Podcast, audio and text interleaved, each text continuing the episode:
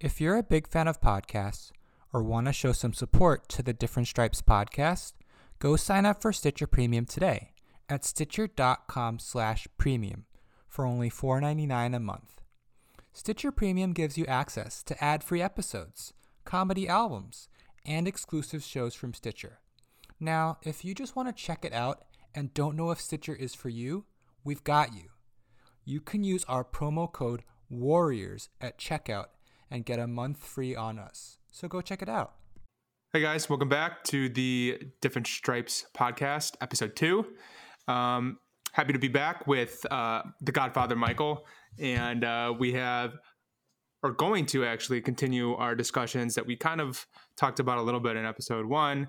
Um, kind of just general experiences, um, whether it was in Korea or in America, um, and maybe our exposures to it growing up. Uh, it's kind of being a, a, continual theme that we've been going on.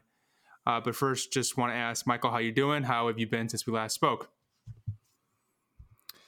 I think I've been good. Um, honestly, it, it took a little bit of time to get the podcast out. We got a nice new logo for you guys to look at. We got we got you guys to see Bennett's beautiful face um, on that Different Stripes podcast logo, and um, yeah, we're just really happy that you guys got to listen to it. I, you know, shared it with my family and they all loved it. So, I mean, I'm doing good. How That's good. You, shout out Esther. Am I saying her name right? Esther O, right? Yeah. Yeah. Shout out to her. She did a great job. Um, kind of logistically getting in contact with me and getting that set up for us. She does an awesome job with all the work that she does um, for the Fighting Stripes and otherwise. So shout out to her for that. Um, yeah, uh, I I really enjoyed our last conversation, Michael. So I, I, I hope we'll get more of the same today. Um, we had a couple questions that we had kind of catered this conversation around, or Michael actually came up with these questions. So credit to him. And um, you know, I think just right off the bat, without any kind of sugarcoating, I think it would be good to just jump right into it. Uh, we had this first question to maybe kind of um, stimulate some conversation here, and that was, uh, "What was the first word you learned in Korean?" And you had a follow up to, uh, "Did your extended family or siblings know what this word means still. And so I wanted to prompt you, Michael, about what was the first word that you learned in Korean and if there's any kind of sentimental significance behind that. So, um, the first Korean word that I remember learning um, was from my grandma. And it was because when I was, you know, a baby, I was a toddler, I was over at my grandma's house a lot mm. and she cooked for us a lot. And so the first word I learned was mashisa. Bennett, do you know what that means? That means I like, right? Or it's good. This is good, yeah, right? So she's like asking, like, is it good? It does it taste good, right? Right, right. And so, um, yeah, it was just like we didn't talk about like, is the food good or does it like, is it delicious? We just yeah, yeah. she would just be like mashisa, and we'd be like, yeah. and so it's like really funny because, um, yeah, that was like the first Korean word that we always knew, and it was like a family thing where like everybody was saying it. So um, yeah, it's it's kind of interesting. But that's the one I remember like before like learning how to say hi or anything yeah. like that. That's what really you, Well, I want to linger on this a little bit. That is a, an adorable story. Um, and then, so would you guys just say "okay" back? Because I know, I think I, is the proper verbiage. If I if I were to say I like a food dish, it would be "mashisayo." Would that be saying I like it? Yeah, or am I understanding that say, correctly? Like, so we used to just say like, yeah, like it's good. We would like respond in back in English. We'd be like, right. yeah, it's good. Like it's it's good. But I think you could you can say like mashisa or you can say like ne like mashisa. Yeah, yeah, yeah. Right. So like right. you can sort of respond how you like. But I remember like that was that was just like something that like so like my grandparents my grandma, my harmony, my harbaji, like they're fluent in English, but that was the one thing they never spoke to us in English about. That's so funny. I, I, actually really like that story, and um, that's cute that um, you have that even kind of like ingrained in your memory vividly. Um, and it's funny, my first word that I learned, and, and again, I have a much more limited exposure and understanding of the language compared to yourself. Um, but it's similar to you in the fact that the first word I knew was hominy. That was the first word that I had ever learned, just because that's that's my grandma, ah. right? Um, and because I didn't have an understanding of the language or exposure to it that much, I actually thought that was explicitly my grandmother's name. I thought her name was Harmony. I didn't realize that was a title. So oh. I thought that, and I, you know, I talked to my siblings about this. There's kind of this like question on here about maybe exposure to siblings and stuff. And my brother has told me funny stories about how he has met other Korean Americans or just Koreans, or I, this is probably more applicable to Korean Americans. And he would talk about like, oh yeah, you know, I go visit my uh, Harmony in uh, San Francisco, and they go, that's weird. I have a Harmony too, and they're like, wait, your grandma's name is Harmony too? And they had like this weird epiphany that they both thought they had this their grandmothers had the same name because they just didn't understand what it meant. Wow. And so like, wow, our grandmas have the same name. Wow, what are the chances so of that? hilarious. Yeah, yeah. So we never knew that that was just a title. Wow. Um, and it was much easier to say than Harabuji. Um, so Harmony was always the first one that I kind of uh, I knew because it was easier to say. Um, but yeah, embarrassingly for me, um, I I thought that was her name growing up. I didn't realize that was just a title for the longest time. Um, but that kind of speaks to maybe my exposure or lack thereof. But um, that's something in hindsight that I kind of smile about.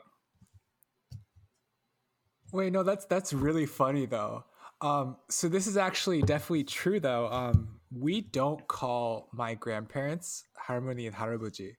We actually have like they have nicknames for for themselves. Sure. So, like I actually learned those terms when I was in Korean class. Interesting.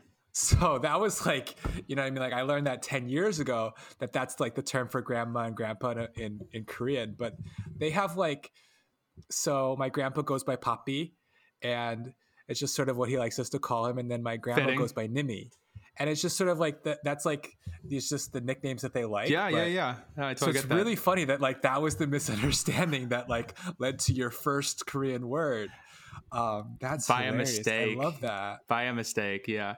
And then I, I, don't love that. you know maybe i could ask you too because um i've i've seen like in dramas and stuff harmony will be used as just like a generic term for an older woman so is there kind of like a synonym where harmony could be used as a paternal grandmother but also used for just somebody of an elderly age that is a woman?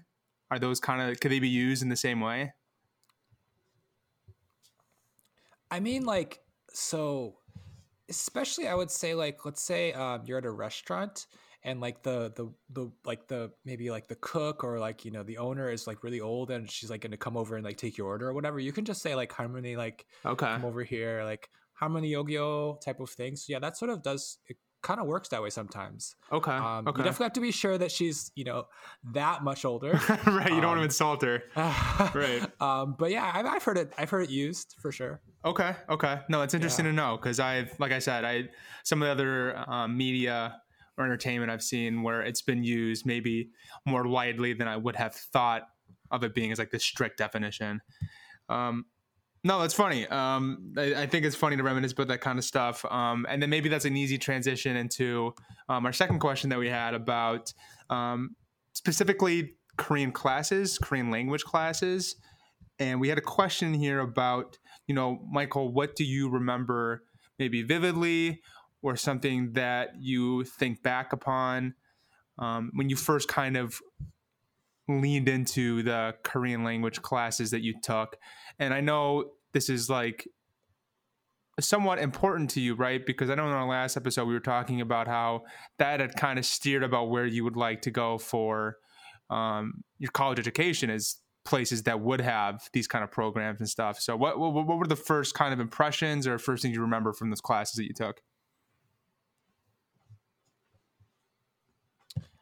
I think that like one of the biggest impressions that like Korean class had on me was like those were my best friends uh, in my freshman year, to be honest, because um, we had yeah we had class five days a week, and it was also like early morning, so um, yeah I was in the nine a.m. class.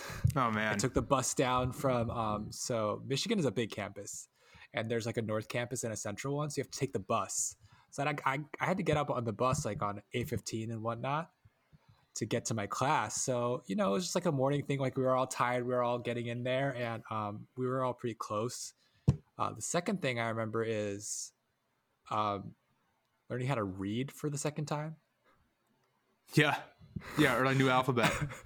and just remembering like I think like I was talking to my mom about it. I was like, "Oh, I learned how to read, mom." she's like, "Yeah," and I was like, "But I don't know what I'm reading. Like, I don't know what it means."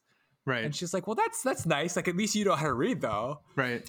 Um, and I think like that's something that's like just I just find that so interesting about Korean is that like it's really easy to read, but you can like have no idea what you're reading.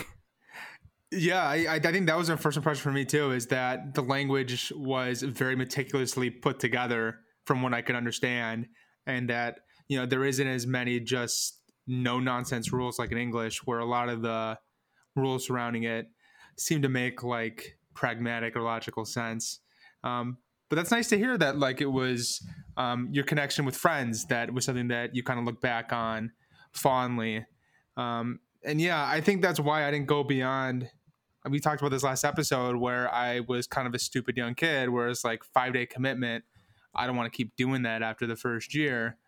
Um, and maybe I had a more difficult time uh, connecting with some of the people. It was actually, you know what it was, at least in my case, was that it was a lot of other Asian ethnic groups, um, a lot of Vietnamese or Thai, or maybe there's a couple of Laotian girls where they actually they just liked K-pop a lot, or they liked um, Korean dramas, and they wanted to have a better understanding of the language. So that's why they took the class.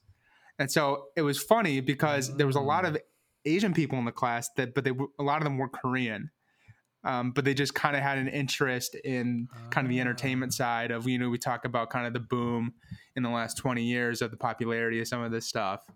And you know that was evident in kind of the kind of people that were signing up for these classes which you know any reason is as good a reason as any to to want to learn that kind of stuff right? So i i don't think ill will or anything of them. But um there still was a little bit of a, a, barrier for me kind of being from from Madison where I don't know if I connected maybe as easily with some of those people but um, I still have a lot of fond memories um, and I you know even though I didn't take it as long as you did um, I'm trying to think. You know Michael I actually remember uh, sometimes every once in a while our professor would show us movies and I think that was kind of like the genesis of like of liking maybe some of the dramas that you had recommended in the last couple uh, months or year now. Um, that was kind of the genesis where like I I never really thought to even seek that kind of stuff out. Um, I think I already mentioned a couple movie, a couple of those movies in previous, um, you know, one, two, or other podcasts that we've been on together. But I'm thinking of like Sunny was a movie that I vividly remember that was very endearing. Um, there's this heist movie from 2012 called The Thieves. I think in Korean it's Duduk Duel or something like that. Yeah, it had a, I think it had a pretty big cast, but at yeah, the time I didn't. I didn't. Yeah, yes, yeah, yeah, yeah, and I think the cast is pretty well known. I didn't know anybody at the time when I watched it. Um, another one that probably hasn't aged the best. One was called 200 Pound Beauty, and it was about a woman who. Um, oh yeah, I've, I've like a yeah, really talented singer, that. but she's overweight and she like overcomes this. Maybe hasn't aged the best now, but um, it was still um, I thought it was still pretty well made. Um, and those are the kind of the movies that I I think I think back on in those classes. It's like, oh, it's really cool that I got to kind of expose, get exposed to some of those movies and stuff. Um, and then maybe as a follow, Michael, to what you were talking about, I mean, was there any entertainment side stuff that you were exposed to in those classes? Any professors or teachers that kind of had a lasting memory on you in some of those classes that you're taking? Were these teachers pretty much the same throughout your undergrad that you were taking these classes? Or as you got to a higher level in these classes did your professors and teachers change with that level? So it's uh it's it's kind of crazy um so there were only maybe two or three korean language teachers. There was obviously like, like a lot of like in the asian studies department like there were more like you know literature history professors but like Korean language wise, we had the same ones. So um, yeah, like I still remember uh, Park Kyung Park Kyung Mi name. She was really nice, and also like I think we really related to each other because her kids were half. Mm. So hmm. she would bring them to um, she would bring them to Chuseok celebrations, like at the at the um, like Asian Studies uh, Center and all of that. And so like yeah, she would just like always like ask me questions. She's like, "Oh, like, did your mom speak to Korean with you when you were when you guys were kids? Did you guys eat Korean food a lot? Like, like what did you think of it?" Like, she would ask like a lot of those questions. Um, so that was like that's definitely a professor that like really sticks with me. She was really nice and really helpful. She was like, like we kind of called her our mom on campus because she was like, well, she was a mom. Like she she really was a mom. She was literally a mom. But, like, yeah. But she was like the mom of our class because she was like so nice to us and like making sure that we were you know doing well. Um, so it was just like a really close knit i think it was like we had like 10 people in our class. Wow. so, yeah so um, it's really interesting like honestly like the way michigan does their language program it's good. Um, they separate it out. So if you have any exposure to korean language at home um, like you don't take that you take a different track than the people that don't have any exposure at all. So like they do a placement test. And Right. so if you have a little bit of knowledge beforehand you go into the like more um yeah like korean language track and then you go into and then i went into the beginners track. Yeah, yeah, so yeah. everyone was coming in sort of blank not knowing anything having to learn the alphabet having to learn how to read. And so there were like some korean adoptees in my class some korean americans that just hadn't spoke at home and then like you know there were um, two two people from china um, there was like a she was brazilian she was super nice marcella um, yeah it was, like, Brazilian, it that's was really random. close there was like Yeah. yeah no she just like really wanted to take the class um there was like one one white guy named mike prentice he was like super into korean studies now he's a professor in korea No way. Um, so yeah we were just all really close but yeah it was it was small it was definitely really small um in terms of entertainment we didn't watch dramas um we listened to music nice. so that was how I got into K-pop. Was like um, our teacher like playing like um, Sonyeo Sidae, like Girls' Generation for us, and Right. like Wonder Girls for us, and stuff like that. Back in that time, so definitely like one of my closest friends that like you know is still into K-pop to this day. Like that's how we got into it together. So yeah, it was pretty cool. That's very nice. Yeah, that's very nice. And my K-pop knowledge is pretty limited, but I think even a novice like me, like I know Girls' Generation, like they're kind of a landmark group. I I, I know of them um, and some of their songs. I mean, they're they're huge, um, and I I know there's different generations of those groups. Would you consider them as like one of the OG groups, or maybe? I have a tough time determining like maybe the timeline of some of these groups. Would you say Girls' Generation is one of the OG groups, or do you think they kind of came along a little bit later? Um, I just I, I associate them with being older, so I think of them as being like one of the originators, but I don't know if that's actually true. Okay, wow. Um, one, I'm definitely not a K-pop historian, so okay, okay, I'm just gonna preface that sure. before I say anything. Um, I would say probably like the OGs of like K-pop gaining popularity. It's probably like late '90s, early 2000s groups. So that's probably That's like way generation back. one. Yeah, yeah. But I would say like um, Girls' Generation, Wonder Girls, like Big Bang, Super Junior. That's probably like generation 1.5, and that's when it started like going global. Sure. So that makes sense kind to of me. The, the OG like people of like taking K-pop to a global audience, but like in terms of like I guess K-pop becoming really popular like in Korea, and like you know what I mean, like Koreans like ha- saying that like they have their own pop music, yes, probably late '90s, 2000s. that makes Um, sense. And yeah, and from groups like um, like Seo Taiji and the Boys, or like HOT. Um, yeah, these are the first time I've heard these. okay bennett bennett um there's a drama that you you've watched replay reply 1988 right I have. I loved it. okay so reply 1997 Yep. is about like these like two of the main characters are really big fans of these og k-pop groups I one of them is called hot I see. And so that like that OG K-pop era is like one of the big plot points of that Reply 1997. So Man, yeah, when you get there, you, you'll really you'll really learn a lot because they Yeah. play a lot of that OG like K-pop stuff. Okay. Okay. Yeah. No. That that totally makes sense. Yeah. Because in the 1988 reply, you know, K-pop isn't really around yet. There isn't really anything present in the show yet.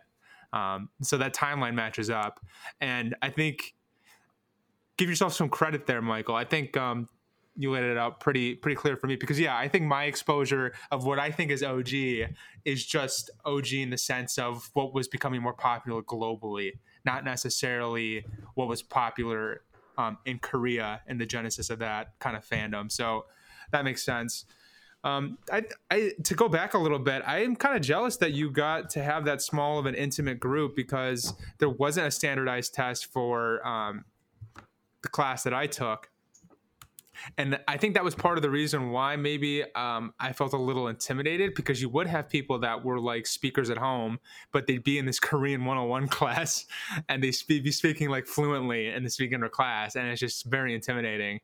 Um, and I do remember um, a particular TA that I had for a discussion group, and she was very young, not more than, you know, maybe 25 at the time and I'm blanking on her name now, but she was also very endearing, and I remember her, she's kind of ingrained in my memory um, because she would not sugarcoat things at all. And I noticed this with some of my relatives too, where there's no sense of holding things back. I think is maybe a good way to describe it. Where maybe if I was coming in on an early discussion, and if I had any kind of sense of like gloom on my face, she would say, "Bennett, what's wrong with you?" in front of the entire class. Like, "What's going on? What's wrong with you? Why you why are you frowning? What what's going on?" And um, I I totally knew that it came from like a really um, endearing and thoughtful place. Um, but it was just kind of funny how unfiltered it was at the time, and I remember that about that teacher. Um, but yeah, I mean, it's definitely one of a, a, a regret of mine is that I didn't uh, pursue those classes further. Um, and I'm not sure I have. I I don't know. I don't know if I have a follow up question. But is there anything else on the on the classes that you were kind of lingering on, Michael, that you wanted to, you wanted to talk about? But um, I think you probably have a better I have a understanding. for you. Yeah, yeah. Um, so like, did you feel like there was like a cultural gap, like for you with your classmates, like with those, you know, Southeast Asian students that were like really into the K- Korean wave, or like the Korean students that already came in with like that intimidating level of Korean knowledge? Like, did you feel a cultural gap between you guys? Yeah, I'd say so. Yeah, yeah. I mean, they were very nice. There was never any kind of animosity or something, but um, you know, they weren't. Um, you know, they they didn't grow up in America, so I there was kind of like limitations about what I can kind of connect with. And you were mentioning some people who were like Korean adoptees that were taking the class. That was probably something that I related to more. And there were a couple people in my class that were Korean adoptees, but they, you know, grew up in America. Um, that was probably something that I related to more than some of those um, Southeast Asians who just had an interest in the Korean wave. Um, but yeah, I think there was a little bit of a cultural gap, and you know, it's you know, part of that responsibility is on me too. I don't think I was the most extroverted at the time to really expose myself to the full degree that I could. Um, so I mean, you know, there's accountability on all sides, but yeah, I think there would be um, a little bit of a cultural difference, um, and maybe that was part of the reason why I didn't continue to go down that path of a second and third year in the language class. Um, outside of the fact that I just didn't think I was very good at it. Um, but yeah, to answer your question, I think I think it was, but I don't I don't look back at it negatively necessarily. Um, if there is kind of negative thoughts, it's it's of my own doing. It's not any animosity to anybody else for sure. Um, yeah, and I think that like one of the things that was like just really good about our class was like we really bonded together and like we were so close. So I think you know sometimes it just doesn't really develop that way in the class. I don't want to like make you feel bad about like me having a close class. of course think not. I didn't take it that way. The time. Yeah, Yeah. yeah, yeah. Yeah. And so, did you? Did any of those guys go to um, a foreign language or a, a foreign exchange program in Korea like you did?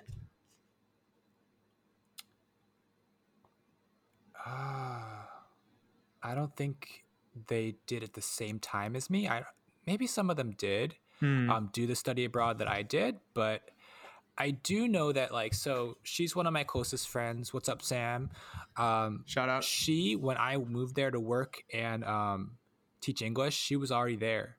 So we had like sort of you know been close all through college, and um, yeah, she was going back to work there, and I was like, yeah, I'll I'll I'll I'll, I'll meet up with you, and I'll you know we'll we'll work around the same area and what whatnot. So we were able to you know definitely hang out a couple times a year for sure, and it was just yeah, it was just something where like we we had always been close through Korean class, so we knew we would you know be out there when we were working. So that was really cool. It's nice to have somebody your age when you're out there that you have previous experience with. That that would be amazing. Um, yeah, I was just curious because I know we talked about that last episode about um, your experiences abroad, and um, again, Michael, you're doing a great job of segueing in this episode. I think um, that's a good way to transition into our next question about you know how did you decide to go to Korea, um, and maybe for you personally, that could be a two part question, whether it was for your foreign exchange program and then also for work.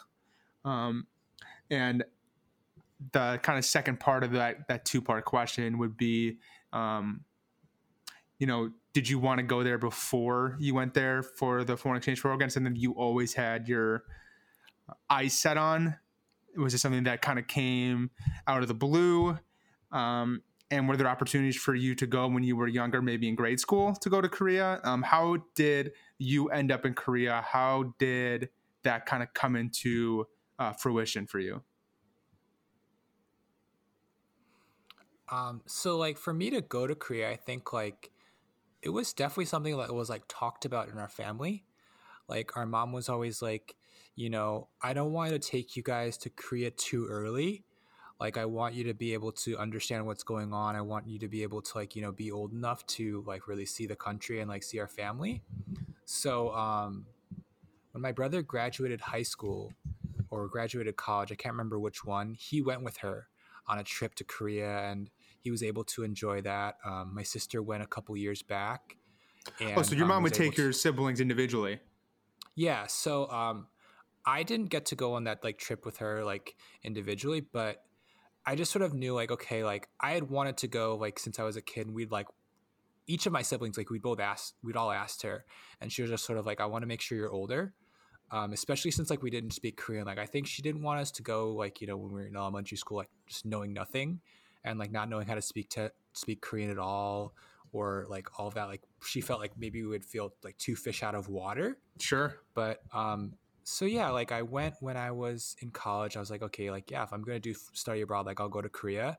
But like when my when i was working in korea my mom and my dad came over and visited me for like a, you know a couple days or maybe a week or so they were out in korea like you know sightseeing with me and all of that. So it was just like really important for my mom. I think she wanted to show it to us when we could talk about it and sort of like really, um, yeah, just sort of like experience it together. So we like met some of her family, like her cousins, her grandparents, stuff like that.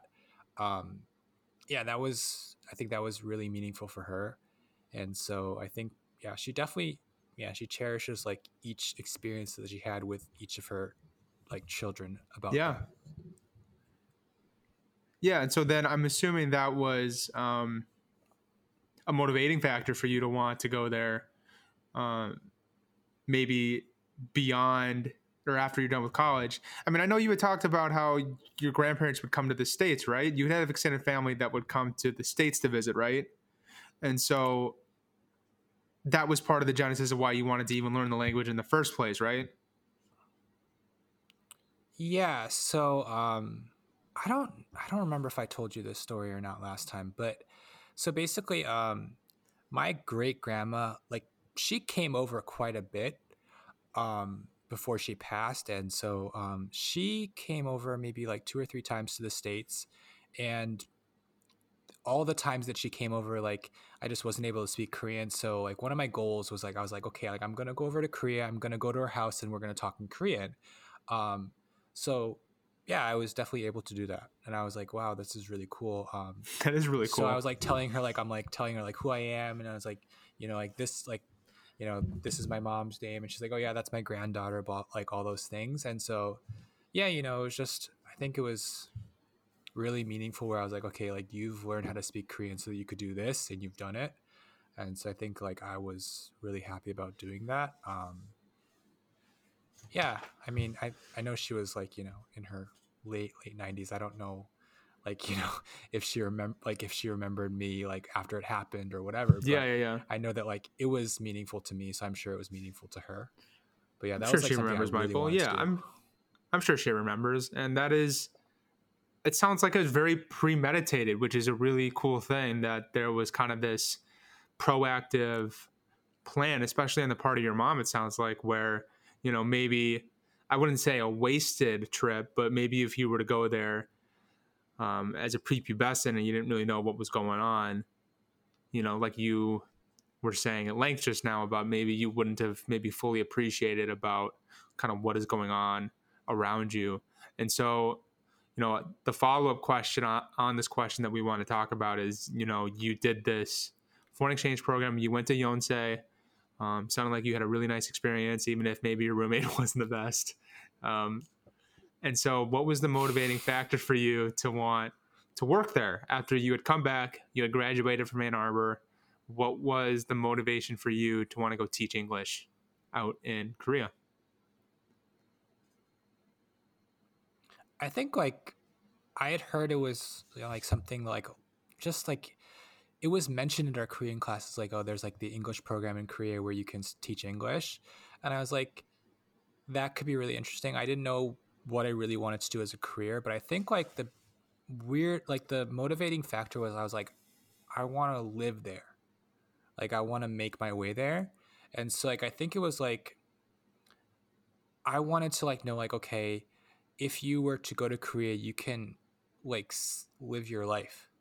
So like I was like, okay, I can grocery shop. Like I know what everything at the grocery store is, or I can pay my electric and you know gas bill in Korean, or I can like Yeah. you know Yeah, it's intimidating for me to think different things about. like adulting things like in Korean, or like it's like I can buy buy movie tickets, or I can you know buy buy soccer game tickets online, and all that stuff. Like I just wanted to like be like, okay, you can live and function in, in Korea, and be able to yeah do well at that. Um, like s- sometimes like I think about some other goals that I have with Korea where I'm like, okay, like I want a job where I'm like using Korean all the time. yeah, Um, but like the first one was like I was like I want to know like I can cut my teeth there, that I can like survive there and like know what to do there.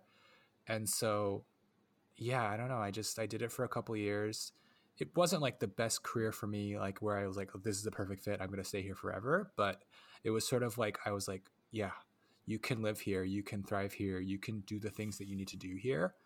And um, I think it was just like, at least for me, like I felt like definitely like liberated by that. I was like, oh yeah, like it doesn't matter where you live or whatever, you can do these things if you move around the world. that's really admirable and something that just you talking about paying an electricity bill in Korean is giving me anxiety just thinking about it. Um, so I think that's really admirable on your part that it sounded like it was kind of like almost like a test to like, you know, I, I want to test myself to see if I can, like you said, cut your teeth out there. Um, and and as a follow up question, do you think that if you didn't do the Yonsei experience, do you think you would have been able to have the self confidence to take that English speaking job out of school? Or do you think that was only possible because you had this previous experience of living in Korea? Do you think you would have been able to go teach English right out of school without going to Yonsei first? Probably not. Yeah. honestly like the way you answer, asked me that question i was like yeah you know you're probably right like i think honestly like i had gotten out there and i was a university student and you know like when i was at university like i had um you know i was on campus but like they had you know Yonsei just like did a really good job of taking care of the foreign exchange students so they had like you know like little mentorship programs Sure, like, there's a little s- support you system. know, like little groups where they like you know taught you the things you need to know so like i got to know the subway system and all those different things so like i think like it was just a good crash course where people were like helping you out with that yeah. so yeah i feel like it was a really good experience i was like yeah this is like a you know this is a easy place for me to live and like i feel like i can do it and i was like okay i'm ready to like give it a shot by myself and you know so yeah like when i got out there i had to find an apartment i did that by myself those types of things like i was just like you need to learn how to do these for yourself in Korea and see how it goes. And it, worked out well for me. And I think like it was a good test. I did. Yeah, I think it was like, yeah, I like the word where you like, you were trying to test yourself. I think that's kind of the motivation I, I had about it. I want to test myself. Yeah, no, that makes complete sense. And it takes a certain kind of leap of faith too at a certain level because you don't know for certain a lot of the mitigating circumstances or variables that might happen once you actually go over there. Um, and, you know, truthfully speaking, not just traveling abroad and living in Korea specific, but, you know, that's uh, something that I have maybe some guilt about personal things in my life where there is, if there's any kind of uncertainty, it kind of prevents you from taking that leap of just going for it. And I think oftentimes, at least personally speaking, actually doing whatever I'm thinking or I'm certain about, it always ends up being less egregious or less intimidating once you actually kind of just take that leap of faith.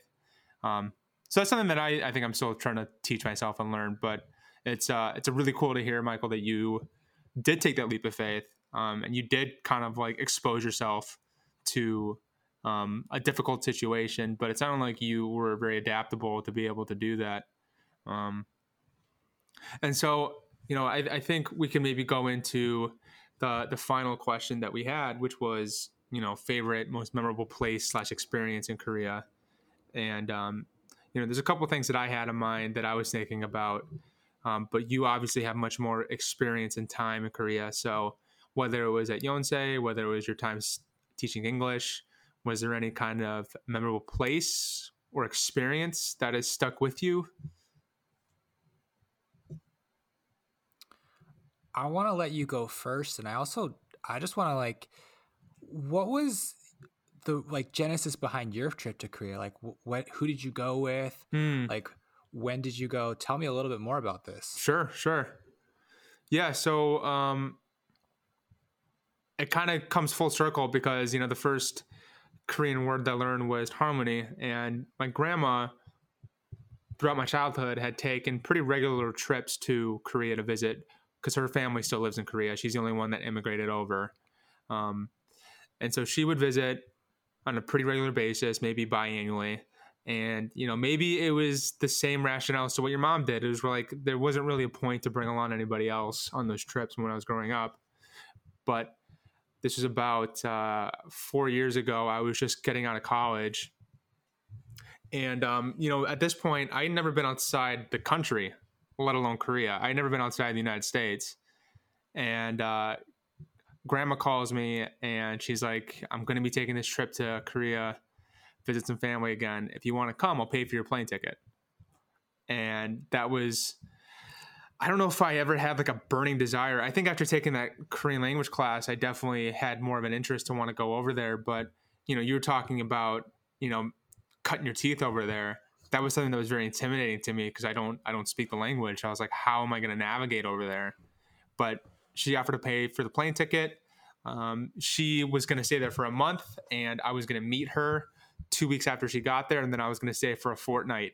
Um, and I just took the leap of faith. I went by myself, um, went over to Seoul. I met my, you know, 75 year old grandmother at uh, the airport and took this bus. And I don't think, I, I, I, think it's just because she's a little bit older. She didn't necessarily know how to navigate as maybe as, as well as I was expecting her to, maybe like in the subway and stuff like that.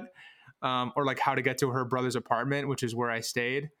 Um, and I remember vividly the night I got there, we were kind of walking around the neighborhood of her brother's apartment complexes because they all look pretty similar, at least in the neighborhood that I was in. And I remember having my like my luggage with me, and we were kind of walking around in the dark for I want to say at least two hours trying to find her apartment complex. And this is the first night that I've got there. and she's just asking random people on the street, like, "Do you know where this apartment complex is?" And obviously, I can't communicate with people and I got all my luggage with me. It's like, oh god, this off to the worst possible start.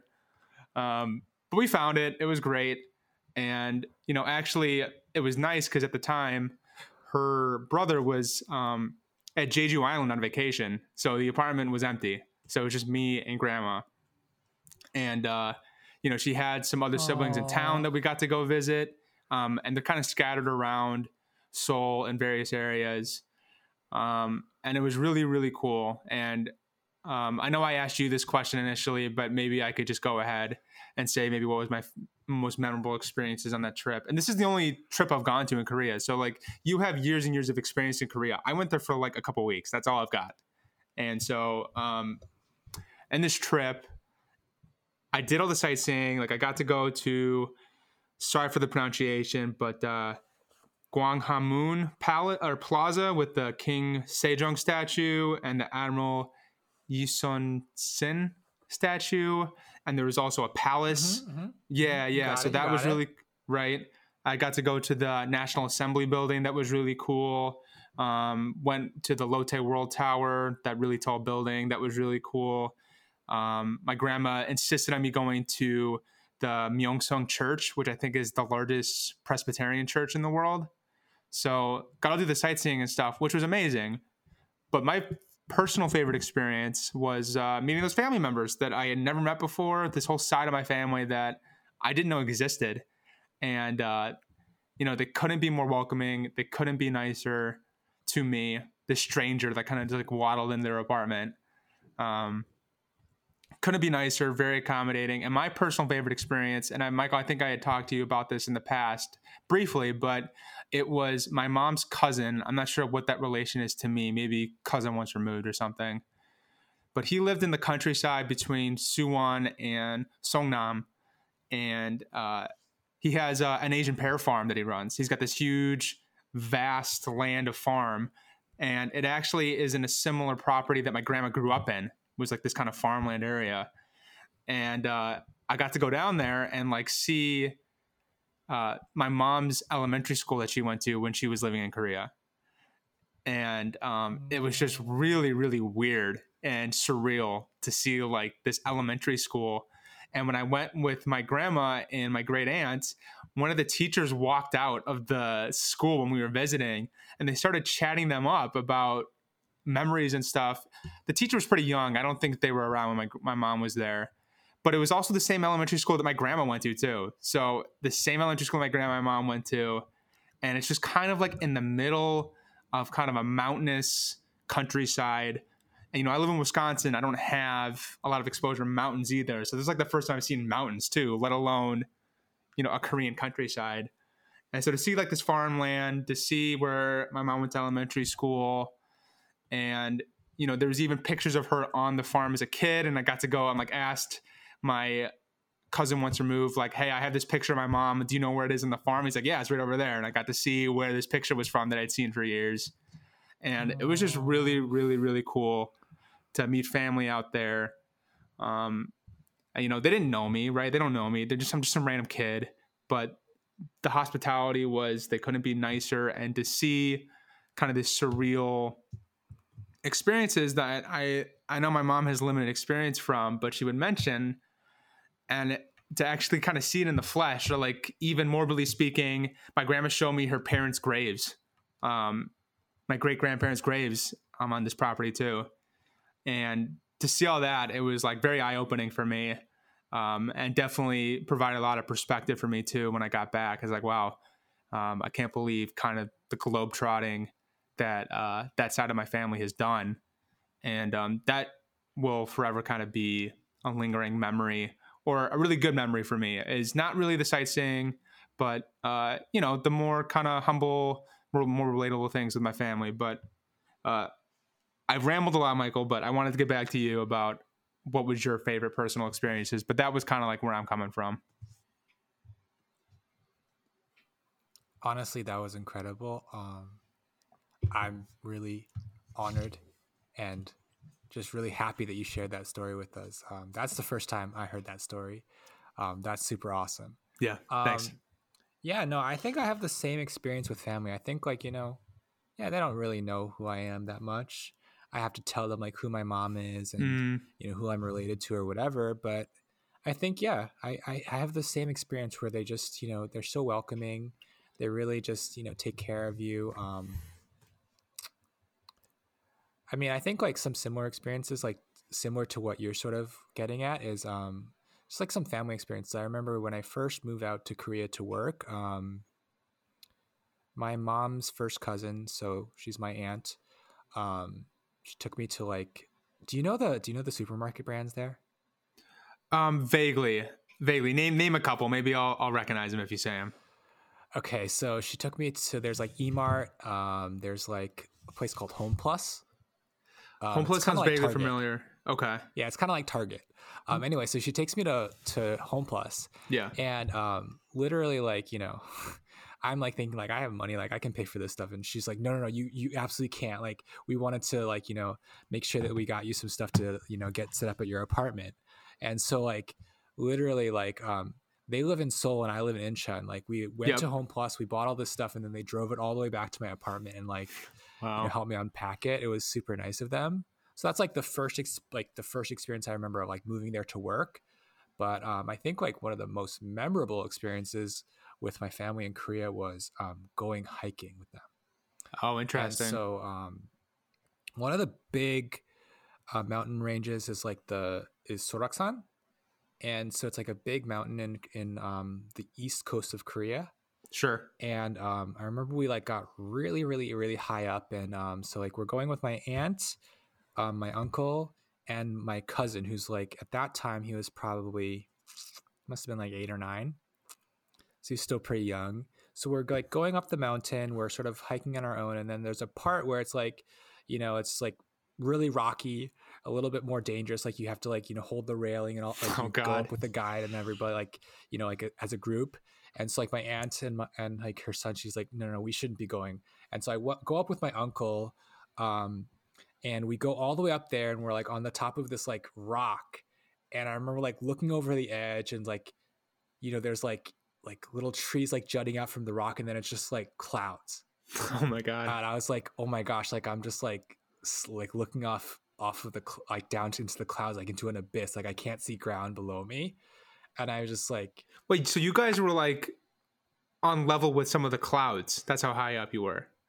It might it might have been a foggy day, Bennett. Like we're not that high. No, no, no. Don't sell yourself short. You went all the way to the clouds. but, but it was it was a like it was like a very surreal experience. Yeah, like, yeah, whoa, whoa, whoa! Like I'm really high up here. Like this is kind of dangerous. But I remember like me and my uncle just like felt like really like accomplished. Like we got like all the way up these like jagged rocky stairs and all these things. We climbed all the way up there by ourselves, and uh, I honestly don't have a picture of like like looking down, but I still like remember like what that looked like. yeah, yeah, yeah. Um, Are you good with heights? Were you pretty freaked out to go up there? No, no, I, I was fine with it. Like I think um even like looking down like and like seeing that I was like, oh, this is this is just really cool. So I wasn't like freaked out at all, but I think it was just like a very cool mountain hiking experience that I still remember. Um Yeah. I haven't gone back to that mountain yet, but um I would love to. And there's also other mountains there you can hike. Um honestly, one thing that I will definitely say for all of our listeners that have not been to Korea, it's a hiker's paradise. So Mm. if you do like hiking, you should go there. Lots of mountains. the mountains of- were overwhelming. I yeah, that was something that I was not expecting. Yeah, yeah. Um, Yeah. you said that was kind of like on the east, east. Is it like the east coast of Korea? Because that would be pretty far from Seoul, wouldn't it? Did you guys um, like drive out there just for the sake of uh, hiking that mountain? Or were you guys maybe Yeah, just no, in the area doing something else? Like we must have done like we must have driven like at least like three three hours east that sounds right. on the highway, and we so it's like a coastal town, and we stayed at a hotel there, and then you know you, the mountain, the national park is right there. It was super fun, but that's Yeah. like I feel like that's like my most memorable experience. And then, um, have you ever been to Busan? No, I was gonna ask you that. I actually, funny enough, my grandma says that I should go there. She says it all the time. Um, no, I haven't. Um, I in my in my dreams, I have this trip planned where I go to Jeju Island, and then on the way back up to Seoul, I make a pit stop at Busan and do some stuff in Busan. But no, I have not been there. That's a good one. That's that's that's honestly like I feel like those are the three. You have to do Jeju, you have to do Busan, and you you should get some hiking in there for sure. But Jeju and Busan are must if you go to Korea. Obviously, you land in Seoul anyway. Yeah, yeah, yeah. But um, so I think Busan is like really memorable for me because like I that was like where we do we would do uh, our weekend trips like like our coworkers. sure. So like um, when we had like a you know like a couple days off from work, we we would like we took the train down as like a group of um yeah, just like a group of coworkers. And, And how long would that take to get down to Busan? on the bullet trains? It takes two hours. That is amazing. it's really fun. That is Um, It's, amazing. uh, it's pretty good. the The trains there are um, pretty fast, and you don't have that many stops.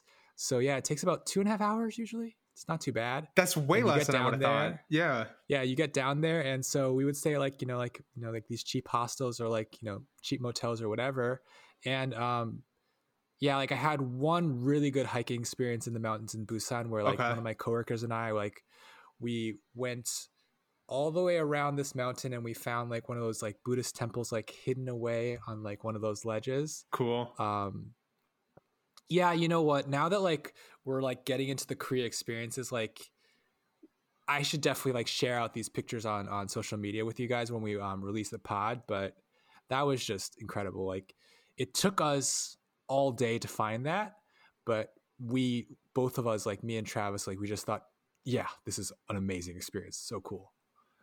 That is really cool. Yeah, you should definitely post some of those pictures. I know you sent me some from. I'm assuming it was from your foreign um, exchange program because it was that stadium tour that you took. That was super sweet. It had all those cool kind of like World Cup uh, memorabilia and stuff. Um, yeah, I I like hearing about those kind of stories too because you know, like I said, I've only been there once for a couple weeks, so I really got to try and like stretch um, those experiences until I can go there again. Um, and it's funny that you mentioned Busan. I I'm not um, I'm not saying this just to be coincidental, but I really was thinking about asking about Busan too because that is definitely a city that I've heard a lot about and I want to learn more about. Um, and also, okay, I had a question about the grocery store too, or I don't know if it was a grocery store. You said there was what was the first one you said? It had a letter and then Mart in it because I know there's H Mart in the states. Oh, Emart. E Mart Yeah. is that the same thing as H Mart? Is it like a grocery Yeah. store? That's funny. So it's just like, yeah, it's it's like a grocery store. Um do they have so- H Mart too? okay, Then Whoa, this is really cool. They don't have H Mart. weird, I yeah, that's that's the that's the American company. weird. Um, okay, So if you like get into like you know the conglomerates and you know like the big multinational companies in Korea, um, you know there's Lotte. yeah, Um, there's this company called Shinsegae, and um, and then the and then Home Plus is not owned by a Korean company. and I don't think so anymore. I think Okay. it's British Tesco. Um, see. That owns them now. I see. But anyway, um, yeah. So Lotte Mart is Lotte's like Target slash um, like Target slash grocery store hybrid. Saw a lot of And Lotte then, stuff. Yeah, Um, yeah. Emart is uh, Shinsegae's. Like, yeah, they have everything. It's like a Target or like a Walmart type of thing, right. and grocery as well. So yeah, like it's just you know they're they're pretty big. Um, most like cities have like a couple, and you Sure. just sort of like I would take the bus to to the um, Emart close by my apartment, and you come back with your groceries slash whatever you bought in boxes instead of bags. oh, that's nice. A little bit more that's kind secure. of- It's it's it's it's super cool. yeah, Um, instead of bags, um, so Korea is really interesting. You have to like recycling and all of that stuff is like really um, regulated. So you have to have a certain type of bag to like take out your recycling and take out your trash. And so they also don't give out like they don't give out plastic bags at the store. And so instead of that, you bring your own bags or there's a boxing station. weird. And so they'll literally just have like it's it's it's it's wild. Weird. Um, literally, it's just old boxes from like let's say like you you could just like bring home a box that says like um, pears or like you know like milk Right, or whatever. It's like a big box that like that came to the store and they just put that in a boxing area and you put your groceries in there and then you like tape it up and then you take it home with you. The American so equivalent I can think of is like is like Costco. I think if I can think of an American equivalent where they just kind of use it feels like recycled that. boxes. It yeah, really does. But you like everyone's there, and they have like this the tape machines and everything, and so you just like box your stuff up. It's is it like a self-serve much- thing, or are people other workers Yeah, yeah, there? no, no, there's no baggers. Oh, so you just go in there and do it yourself. baggers. no, so like there's cashiers, absolutely no baggers. Um, it's a, it's a just it's an interesting Korean thing. I, Yeah, yeah, yeah. I mean, yeah, I mean, there's definitely people stocking the stores all the time, Sure. but sure. like baggers as a job is is unheard of. That's so funny. Yeah, the I mean the grocery stores that I went to, I mean that's a trip in itself. I mean, um, some of the selections are like I never even envisioned there would be 30 different kinds of kimchi. I didn't realize there'd be three different aisles for it. Um, that's cool though. I I, I like that. Um, yeah. Or I'm trying to think. Or there'd be like a guy with like a megaphone and he'd be like yelling out kinds of fish that he was selling. And this is like in the middle of the produce section.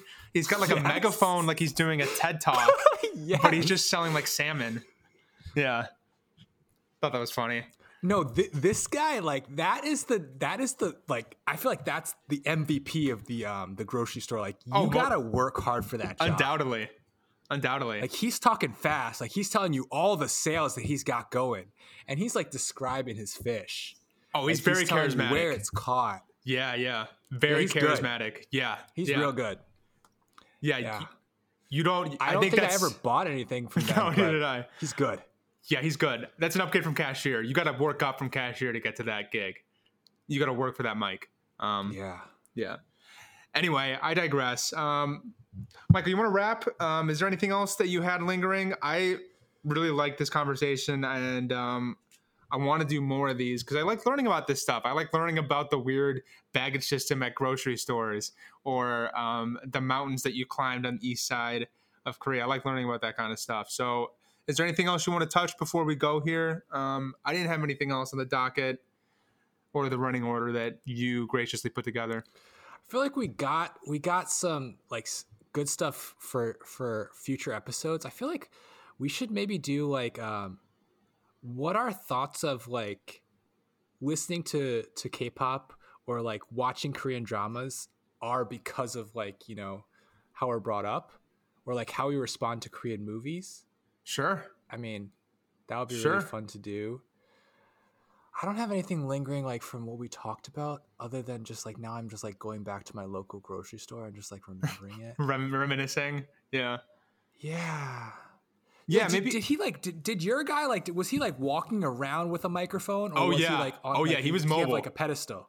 he Yeah, was mobile. He was mobile at mine too. Yeah, yeah, Yeah, he yeah. was mobile. Which is weird because remember his microphone being on a headset that was wired. It must have been the longest wire of all time because I feel like he was going everywhere around that store. Um, yeah, that guy was good. Yeah, yeah. It's funny we're thinking of two different Yeah. people, but they in I our heads are probably the same person. Yeah, no, it, it's it's a role. I think like every every Korean grocery store like has that guy. Yeah. Um, sometimes also there wa- there was a woman that so the guy was usually doing like um seafood at my grocery store locally, and then um usually the woman was talking about like usually like vegetables or like um different deals on different aisles. Interesting. Okay. Yeah, so I- there was I there was might two have of a- them. I might have a blind spot for the woman selling the vegetables, but um, I know the seafood guy is definitely something that I remember very vividly. Um, I think of the woman Okay, as okay, like, there's there's one more thing. yeah, yeah, yeah. Okay, um, what do you know the convenience stores? I Do you don't like remember the 7-Eleven. stores in Korea. I don't know any of the Korean ones. now. What about like CU? What about like CU or like um, man? There's a couple of them. Name another one, maybe if you know. So I just think that like uh, CU. Oh no. I mean, there's a lot of 7-Elevens to be honest, and then I think CU is the one that I used to go to a lot because they have their like own proprietary brands. I envision a lot Uh, of very. Uh, it's it's a higher end convenience store experience than we're going to get in the states. That's what kind of I envision, and I think really what I remember. is. It yeah, really is. Um, more automated. not necessarily automated technically, but what I remember was the drink selection was always really good. Oh, okay. Lots yeah. of different sodas. It's just Like a, a- lot of different like soft drinks. Like some kind of Oh, milk based drinks, a lot of milk based flavored drinks. Oh. Yeah, no, they, they love their milk based drinks there in Korea. Um, yeah, so that that's actually the thing that I miss the most. Um, there are like a couple drinks that when I go back to Korea, I just hit up the the convenience store and just get those. Um, Interesting. because yeah, honestly, yeah. like H Mart in the in the states just doesn't have it. It's not the same. See, it's I'm so jealous because you get H Mart in Chicago. I don't have H Mart in Wisconsin. I have like a local couple Korean grocery stores in Madison. There's like two of them that I go to. They're not that big. They don't have the biggest selection, um, and it usually ends up being pretty expensive because it's probably hard to get that kind of stock in. So to me, H Mart is like a huge selection. So when you're saying that the convenience stores in Korea are like an upgrade on H Mart, it's like it makes my mouth salivate up to like the options of what you could get. Yeah, I just like so there was there was a couple. Um, so the one in the in the subway station, like near my house, like it was just always like a, a tradition for me. Like I would stop there, like when I'm going to the city, um, and I would just yeah, I would just uh just uh, sort of check out what they had in the in the coolers, whether it was um, man, there's this like uh, would you go to street vendors? Kind of like uh, oh boy, uh, wow, we're we're really going down a lot of um, memory lanes. Did I open right up here. a can of worms for you? Uh, well, I, I, do have something that I, I like a specific street food that I, am wondering if you've had this, but um, before I before I forget my train of thought, like um, you know, like vitamin water. Yes. In the states. Yes. So there is like something similar in Korea that's like I just think it tastes better. It's like um, yeah, it's like a lemon water. They've got like a a, a, grapefruit water flavor as well. It's so good, but I just can never find it in the states. But I always get that when I get back there. Um, there's this like German imported, um, like sparkling ish type of water that I also get there. So it's just I don't know. It's just I'm a big sparkling water just, guy. Yep. Yes, soft drinks there are good. Yeah, I remember that. But um, in terms of street food, do you like sundae? What is sundae? Like the sausages, the blood sausages. I've had blood sausages. I don't know if I've had Korean blood sausages. Oh man, so these are good. It's like a it's it's a traditional like street food staple, um, and it has like the um like the japchae noodles in it. Like oh little, nice, like, yeah, yeah, the glass noodles. noodles. Yeah, yeah, yeah, yeah, and then like you know obviously like it's uh you know like it's a it's a typical blood sausage, but I just think it's so good. That sounds and, um, amazing. I, I love japchae. Yeah, yeah, yeah. I uh so yeah, that's like my favorite street food. I would say that and um, oh man, uh, hotteok, which is like the pancake that has like the the syrup inside. Have you had that one? I've seen them. I don't think I physically had it, but I know which ones you're talking about. Yeah, they're like, aren't they really puffy? Yeah, or are they yeah, pretty they're flat? They're, they're pretty puffy, right? Yeah. Yeah, they're, they're, they're chewy. Yeah, and they yeah, have yeah. like a little bit of like cinnamon syrup in the middle, and it like right. oozes out a bit. Those are really good. Yeah, I unfortunately honestly I feel like the Diff- different stripe podcast is gonna go to Korea together. we have to. We have to set that really up. Fun for us. I've been meaning to do it. Uh, my halmoni keeps saying that if I want to go again, she might be able to help subsidize my trip again, which would be awesome. Not that I can't Oh, do it myself, but if she's going to offer. Um, yeah, actually, I was just going to say one last thing before we go. I I feel like the street food is something that I can't take full advantage of because I have a number of food allergies. So when I go to those street vendors, I got to be really careful about what I get. I got a seafood allergy, so um, a lot of that stuff I kind of got to avoid, which is a real bummer because I would eat everything inside if I could. Um, but I got to be pretty careful about what I get. So that kind of limits what what I can do, which kind of sucks. But um, yeah, I if I could do more of the street food, I definitely would. It's just kind of limit limiting. I think honestly, like we would be like good travel partners because I'm not a big seafood guy. So I think like Knock that off then. you know Great. we can definitely work around that um, allergy. Um, did you go to Myeongdong at like you know like central central um, Seoul like Myeongdong area? I feel like the the the church you were men- mentioning is sort of near there. I remember taking a pretty lengthy train to get to that church. Um, so I don't know if I spent a lot of Okay, maybe time in that area. Yeah. Um, Mm.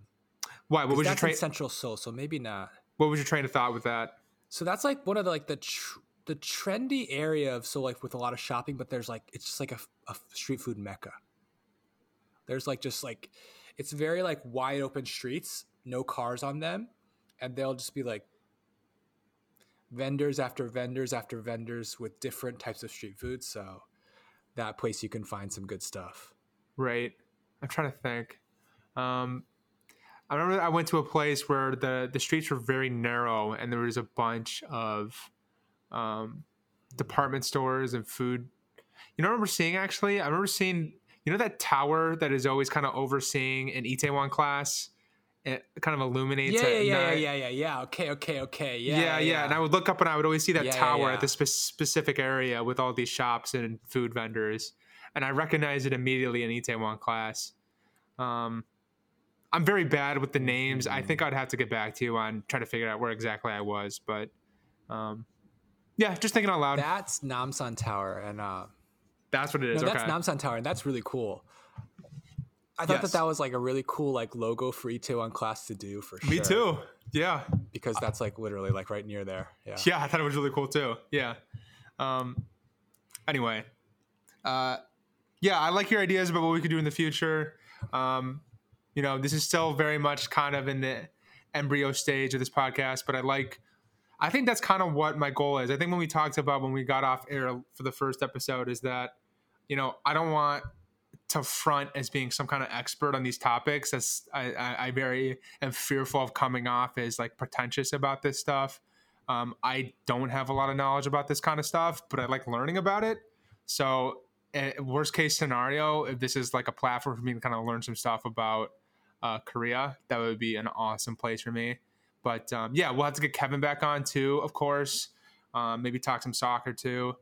But um, if you don't have any other final thoughts, Michael, I think we can we can sign off here if that's okay with you. Honestly, like uh, an episode with Kevin of if he's um, been to Korea and like watched soccer in Korea, I would love to talk. Oh, that's a good one. with regards to that because like, yeah, like going to K- League matches was was pretty fun for me, but I think for now you're right. Um, honestly, like, yeah, we should wrap it up and um, just thank everyone for listening for sure. Yes, thank you for listening. Shout out again to Esther for the logo. Looks great. Thank you for that. Um, uh, you know, I know she had a couple other mock-ups, but I think I had some big sits in those photos that I sent, so I didn't like the other one. So the one she landed on is uh, really nice. So uh, thank you for that again. Okay, Different Stripes Podcast, episode two. Thank you, Michael, the Godfather, and um, we will talk to you guys next time. See ya.